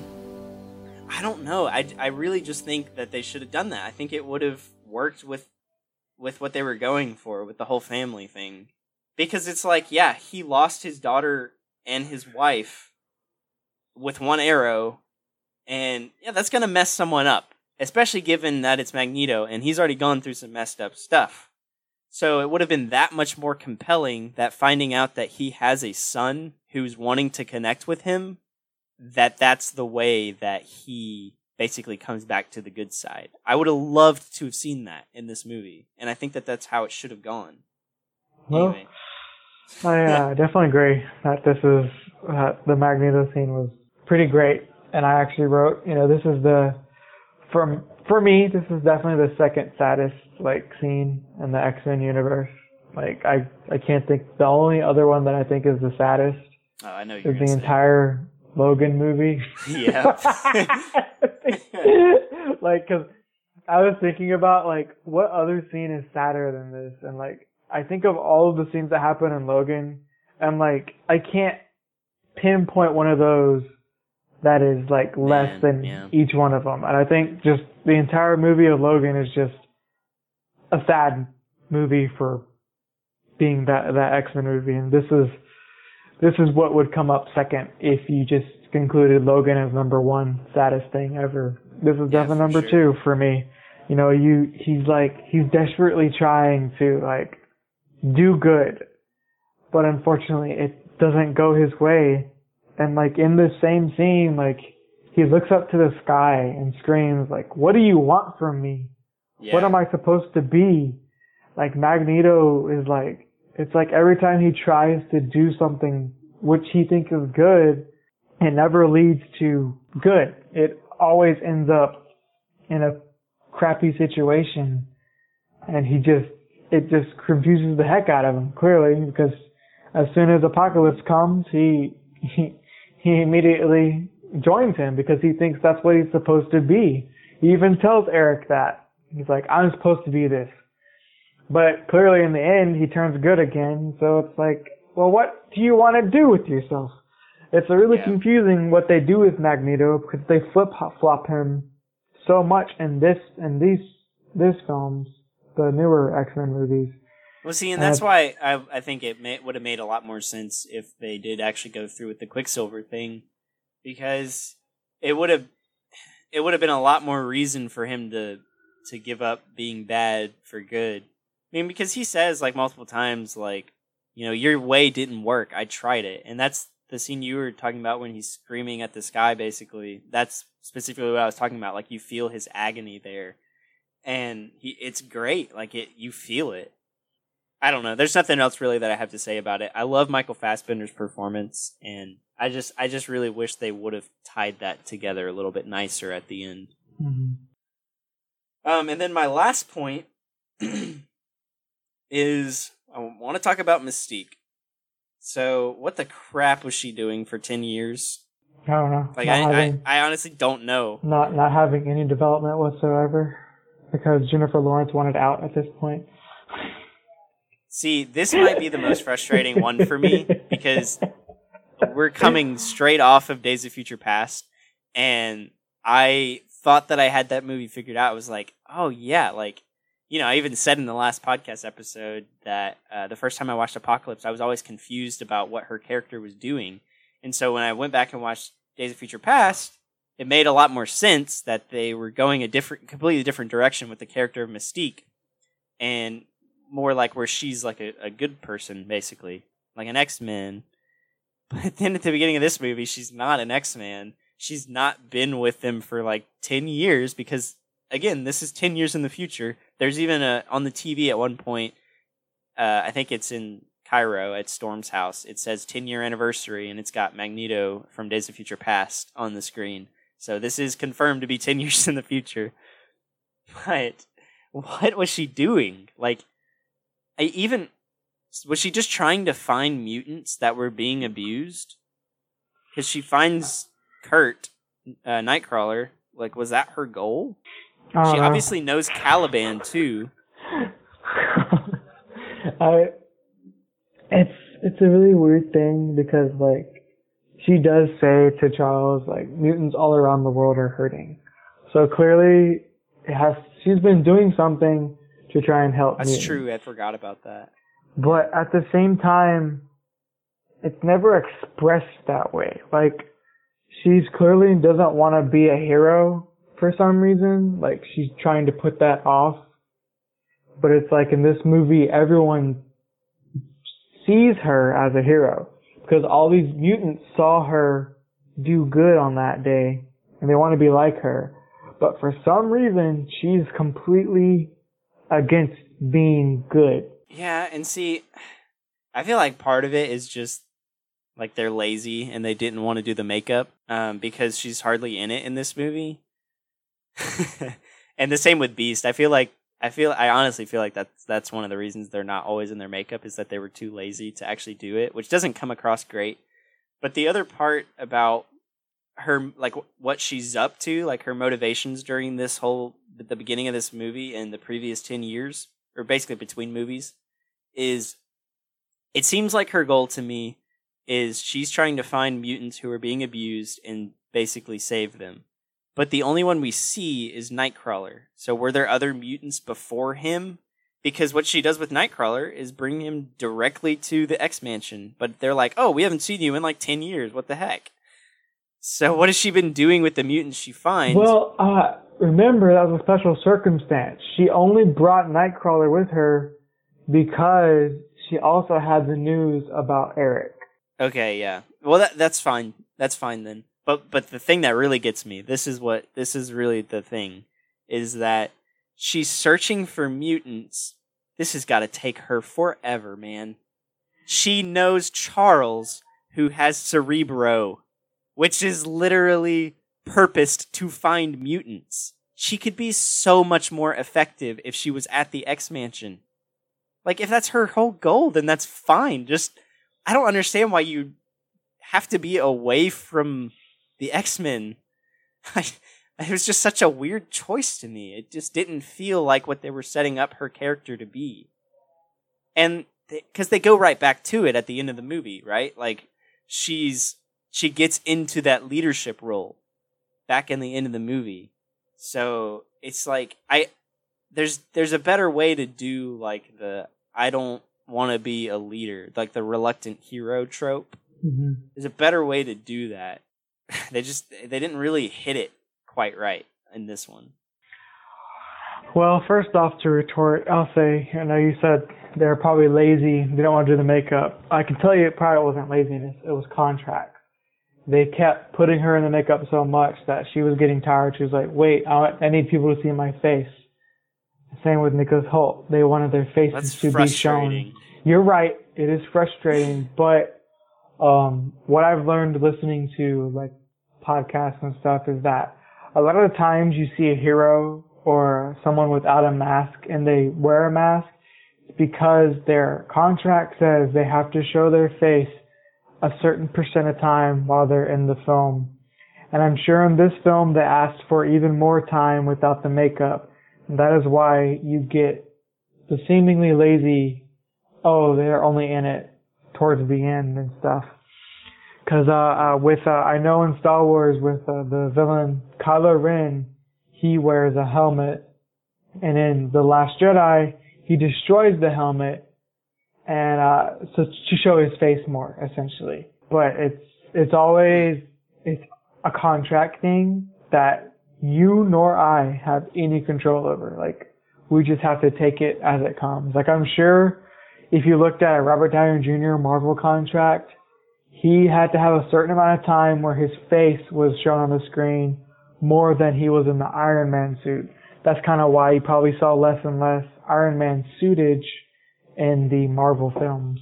That's that's really interesting. I've never really thought about Mhm. that. Yeah. See, I always kind of thought that the reason that superhero masks get torn off towards the like in the big final battles, I thought that that was really more of a way to just show emotion on the character's face because it's hard to do that if you've got a helmet or a mask on. And I I do actually now that I'm thinking about that, I think that that was the reason that Spider-Man's mask get, gets torn off in the very first uh, Sam Raimi Spider-Man movie. I'm pretty sure I remember hearing Sam Raimi talk about that because there's, you know, S- Spider-Man in the comics, he's got like expressive eyes. You can draw them however you want to make them expressive.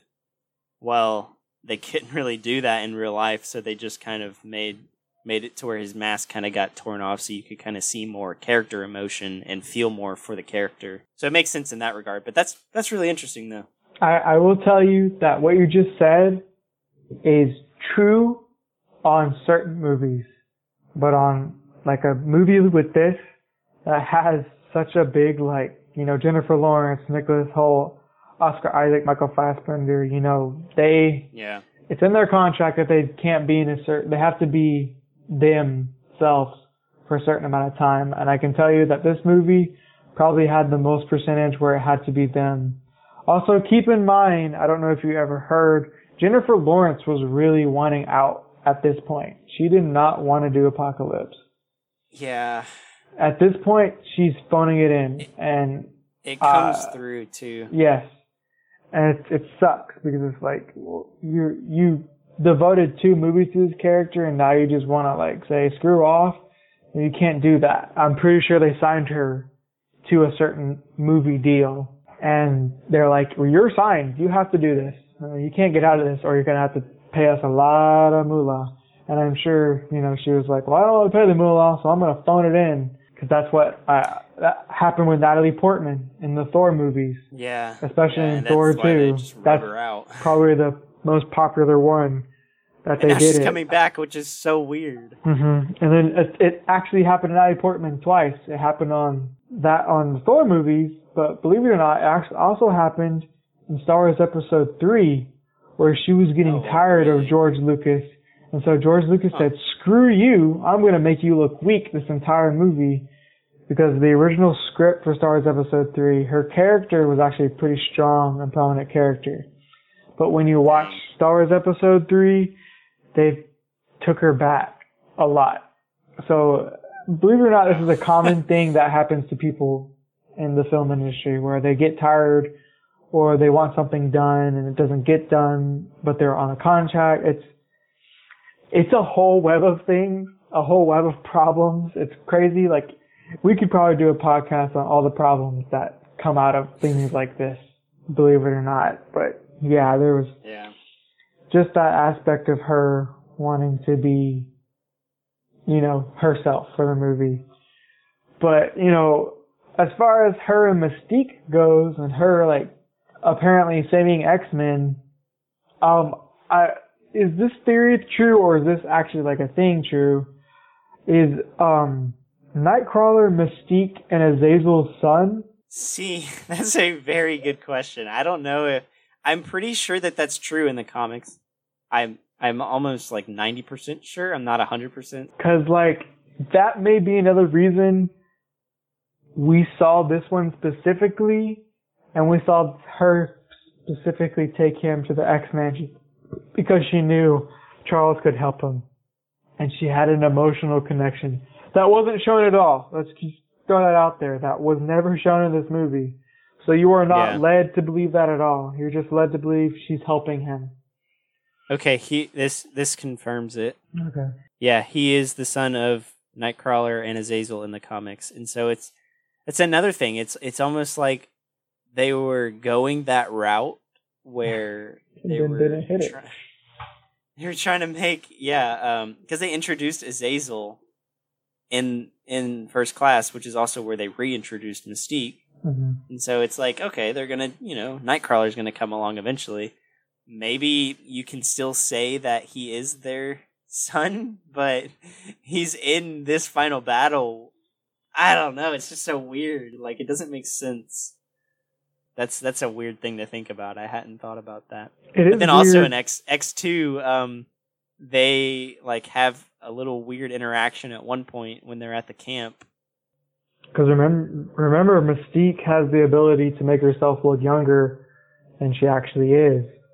hmm So we have to keep that into account. So it kind of makes sense, even though it is weird, but still kind of makes sense at the same time.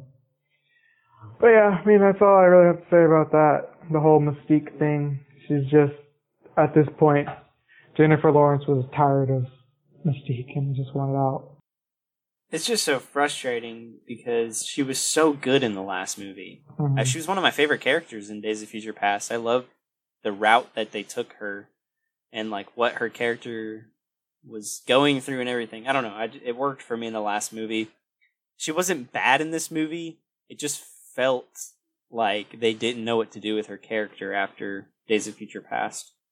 All right, but yeah, that's all my points. I've got a couple nitpicks. I don't know if you do. Yes, I have quite a bit of nitpicks actually. Okay, so I'll let you go first. Um, I'm gonna start with the weirdest one in the entire movie for me, which was uh, at the beginning when we see um, Scott. You know, he's getting his powers, and he goes and he sits in the stall, and then the bully comes and he's kind of like banging on the door, and then Scott opens his eyes and lets the lasers out, and it hits Oh, the door and knocks the guy back. But then he, when Scott looks up, it literally cuts through the building, and then he stops his eyes. so why why didn't it cut through the door? It like that makes no sense. Like That's so in true. two not even a millisecond later it proves that his lasers could probably kill this kid, but he, the kid gets just knocked back. It's like uh, okay. that that happened. That's so funny because when I was watching it too, I was thinking like, man, there ain't no way this dude survived that. Like that was a that that would have hurt. Um, and I like I got past it because like I I just kind of assumed that the door was metal, and Nope, it, it was just wood. it would. I know was it wood. I thought it it was was wood. at first. I just kind of after it happened, I assumed it was metal. But you pointing out that's so true. Like he freaking looked up, and the ceiling is literally like there's a giant rift in it. That's so true. Man. like how did this kid survive? Like there's no freaking way this kid would have lived through, through that at all. Yeah, yeah, exactly. Unfortunately. I guess another one would it, it comes way later in the film. I, I just realized we kind of went over some of the nitpicks, so I'm skipping over some of them, and then some of them I can't say yet. Um, but uh, at, at the very end, whenever um like Professor X is like, "You're alone, uh, Apocalypse," and then he's like, "I have her," and Jean Grey comes walking through. For some reason, I don't know why, they took a whole two minutes to do this really slow, dramatic walk, like to like to Apocalypse, and it just took forever. Like I really wanted to look at my watch and be like, "Okay, come on now, let's get there. We don't need all this." I don't know why they chose to make that slow motion, but it really drew out the scene and it like messed it up, messed up the flow essentially. Like they could have taken care of Apocalypse much faster than they actually did. But of course, Yeah. no. And I, uh, a nitpick I have is why did they give Moira back her memories? Why did they take them away in the first place? That's that's if you're just gonna give them back later, then stop. Next stop. Yeah. You're It- just being stupid now. It was literally just a, a an explanation for her not being in the last movie Yep. because it didn't make any sense why she wasn't in the last movie because that was all like political stuff. The last movie was more political than the first one. You know that there Mhm. would have been CIA agents there with um like the whole presidential thing at the end of uh, Days of Future Past. So I don't know. It's I feel like it was just an excuse to get her, like to to basically explain why she wasn't in the last movie, dumb. and it was just dumb. the dumbest thing ever. You're, yeah, I hundred percent agree on that. And then I guess I guess my final nitpick is it's not necessarily the film's fault because you know Fox was bought out by Disney, but that hmm end credit scene, Oh yeah, it what were they leading up to? I feel like you explained this to me once and I forgot, and seeing this again, it's kind of like, see, what are they gonna Okay. do? I don't I- know, but I can tell you My- straight up. Next movie doesn't talk about Essex Corps at all. I'll tell you that right now. my interpretation of it was that um, the blood that Essex Corp was um, collecting from Wolverine is that's eventually what what they used to clone all like to make X twenty three and eventually X twenty four in Logan. That was that was the only thing I could get from that. I don't know if that's true or not, but I mean, in Logan, they are using his DNA to basically make. I don't even know how exactly it works in Logan. Like, it's been a while since I've seen it, but I know that like they they're impregnating women, like uh, Hispanic women, somehow to make off like Wolverine offspring, mutant offspring. And then uh, for X twenty four, they were just like, oh, let's just clone him and make an adult version. And so I think that they used his blood for that, or some of his DNA somehow. So that was the only way that I could connect it in my head. I don't know if that was intended, but it, it has nothing to do with Essex Corp. yeah. And that's like a sinister, a Mister Sinister thing, I Mhm. think. So, and you know, you never get Mister Sinister in this franchise. So Yeah, you. Uh, so that that end credit scene was practically wasted, unfortunately, because I'm gonna tell you right now, not in Dark Phoenix. So it's like, what were they setting up? Like, uh, like you said, Logan maybe, but at the same time, it's like, eh, that's really, sh- it's really crappy that that's that's what it led up to. that's all we got. Well, Connor, those are my nitpicks, because I can't really say the other ones I have. until next week. Until but next yeah, week. Go ahead and tell some. me yours. I'm sure you have some. All right, this one this one gets me so bad. Um Alex Summers is in his 40s in this movie. It doesn't look like that at all. uh Lucas Till is is only like 6 years older or 5 years older than he was when he played in First Class. hmm But this is also 3 decades in the future, so he's supposed to be 30 years older. Well, remember he was in he was in Day of the Future's Past for I know. a split second. Oh yeah, sorry, not thirty years. I did the extra decade. He would have been twenty years older in Yeah. this movie.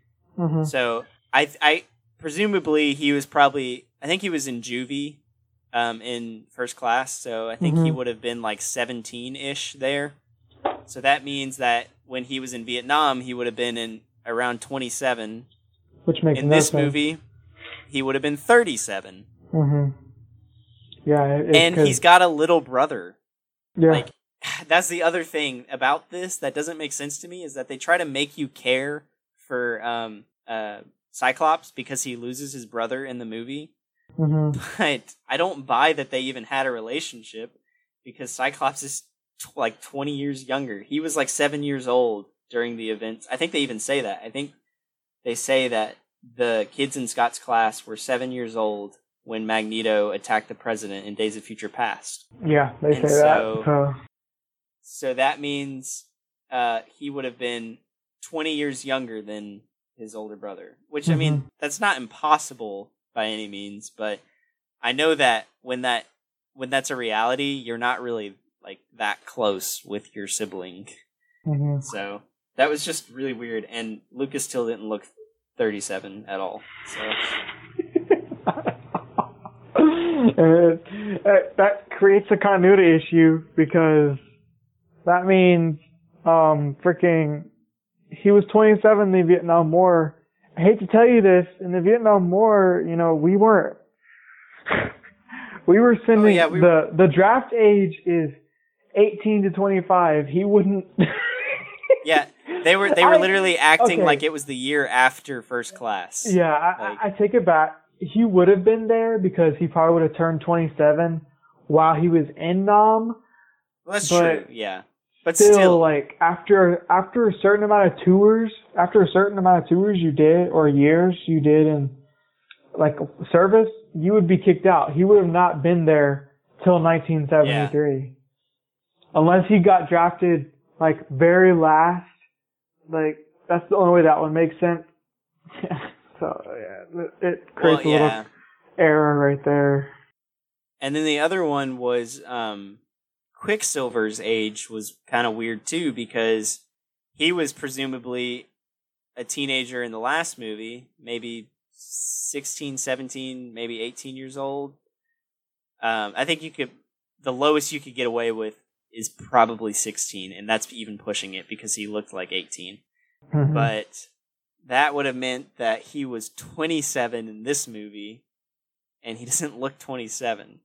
I mean, I guess maybe like I don't know. It, he could he might could pass for 27, but he just doesn't look 10 years older, and he's still living in his mom's basement. And I know that he Mhm. mentions that he kind of jokes about that, but um, it's just it's a little bit weird to me that he's aged 10 years and he hasn't done anything in the, those 10 years. Um, Yeah. But yeah, that that's that nitpick. I don't know if you had any input on that. No, just, you're right about the age. It's just odd. Okay. We were talking about uh, Mystique earlier. Did she look extra blue to you? Like extremely blue in this movie. Whenever she was in her Mystique makeup. Um, I did not notice that. I'm sure it was because if you look at the posters, the theme is the color theme is blue, so I wouldn't be surprised. But like her skin tint was just so blue. Like I don't even know how to. It was like uh, our high school, the Ocean Springs Greyhounds level blue, like vibrant blue, and it's never that bright of a blue in uh, the other movies. And Beast was the same way. He was like when he was in Beast makeup, super blue, man. I don't know. It, it was just it stood out really harshly to me. Um, especially given that like Apocalypse just looks so bland next to them. hmm It was just kind of weird. Like the something about the makeup was weird because I think also uh, Mystique's hair was like a little bit weirder. Like the way it was slicked back looked kind of weird. So, which I, I've seen memes before of like her makeup progression through the movies, and it's different every movie. So that's Mhm. kind of funny, but um, obviously that doesn't affect like the the movie. Another one, and I, I'll start this out as a as a good thing at first. I actually there was a lot of pretty decent CGI in this movie, and one of the ones in particular that I thought looked pretty good, looked pretty well polished, was Archangel. Um. I liked I liked his wings, his metal wings, but there were like one or two scenes at the end where he's fighting with Nightcrawler, and his flight looked awful. like it it was just like one or two times that I caught it, and it just it looked so bad when they were. He was like the way he was flapping his wings and moving way too fast out of the shot. It Mhm. it just felt really jarring to me. But it's so weird because there was a handful of like most of the other scenes when he was flying, it actually looked pretty good. Like I didn't have any issues with it. It was just that one time it caught me off guard, and I was looking for it after that, and um, I saw it like one or one other time, and then um, another CGI related one was when Apocalypse dies at the end. He melts away, and it's horrible CGI. It looks, it looks like if someone took the scene from Indiana Jones and the Raiders of the Lost Ark where the dude burns alive at the Yeah, end and mhm. they they animated that because that looks better than this movie. Like the Mhm. animation of of his skin melting away and like you can see like the red muscles and the skull and everything showing through. Yeah, it looks straight up motion. animated. It was it was like the level of animation from the the scene in the last movie where Erik is rewiring the Sentinels. Oh gosh. yes. Don't remind me of that. Just to end it on a positive note, I, I actually really enjoyed a lot of the fights at the end. Like I thought that um, the way they paired them was pretty cool. I love Psylocke. I liked um, all of her fighting in the movie. Um, Storm did a couple cool things. I don't know. I, I liked how they did most of that in that last scene. It doesn't make sense that Cyclops wouldn't have died though, because Apocalypse had the time to push him into a wall. And we already saw earlier in the movie where he straight up killed a dude by doing that, Mhm. but he doesn't kill Cyclops, who is actively trying to stop him. I don't know. I I can say I just kind of discovered two more. I kind of have.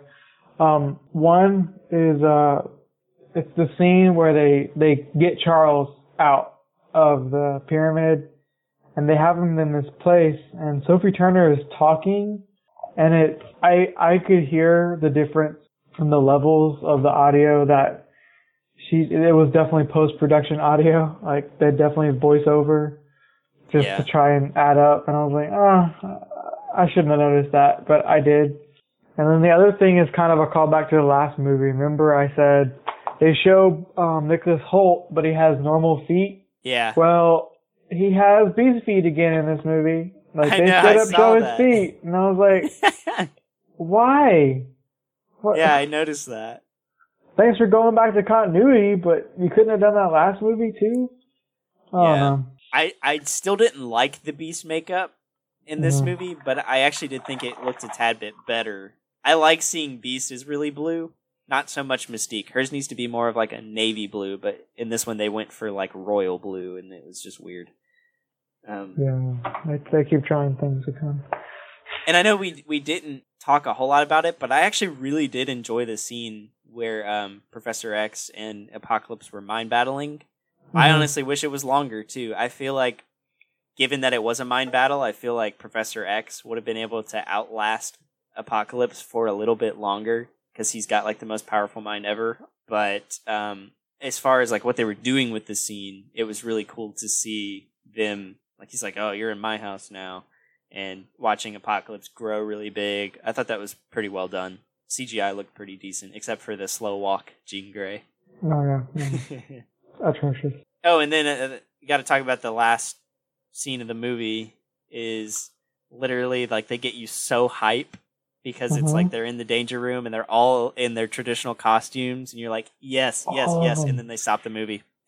All of them are in those awesome comic accurate suits, especially when Cyclops turns around and he has Dude. the Oh yeah, original costume. It's like, yes, that's awesome.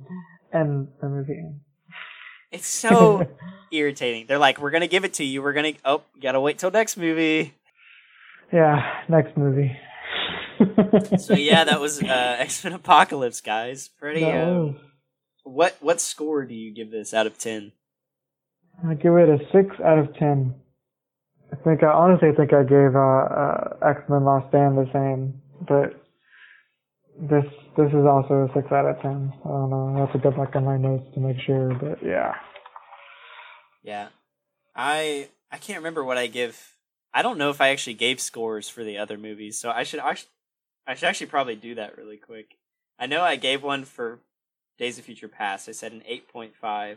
Um, and First Class, I said it would sit around uh around an 8, so I'll just say an 8 for that one. Apocalypse, I did write a score. I said 6.5 out of 10. so we're both pretty close. So I actually rated it higher than you which is kind of Uh-huh. funny. But um, that's about where I'm at with Apocalypse. I think it there's enjoyable stuff with it. There's just there's a lot of continuity issues that Yeah. really I can't get past completely. So I think it sits around a six point five for me. Um, I'm not gonna rank the other ones right now, but I, I will rank them like how I think that they go in order of my least favorite to my favorite. But I want you to go first. Okay, you want me to go first? Alright, Yeah. so I already wrote down my list, so I had it prepared. So sitting at number one, still is X-Men Days of Futures Past.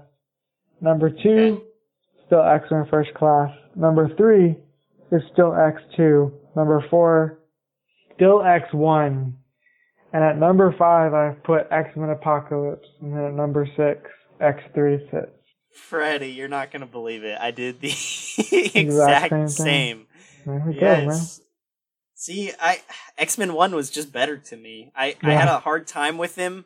I was like battling back and forth with X One and Apocalypse because I kept moving it down. I basically just kept moving it down my list, Apocalypse, until I figured out, and it happened to be X Men Three. Uh, the Last Stand was the one that lost out at the end because there's no way. I'd rather go watch Ap- Apocalypse again than go watch The Last Stand. Uh, yeah, that's dang it. So we've done it again. Wow, that is crazy. Turn it again, everybody. Oh man. Well, that was fun. That was fun. Again, it wasn't as bad as I thought it was going to be. Yeah, I I agree. Definitely one of my points too. So you know, so if I mean if you haven't watched it in a while, I really think you should go give it a watch again. I really feel like it gets a bad rep more than it deserves. Oh man, I I'm I don't know what to think about next week, Freddie. I really don't. I'm really ready for you to watch this movie, and I haven't watched this movie in. It hasn't been a year yet. It's been like eight months since I last seen Yeah. it.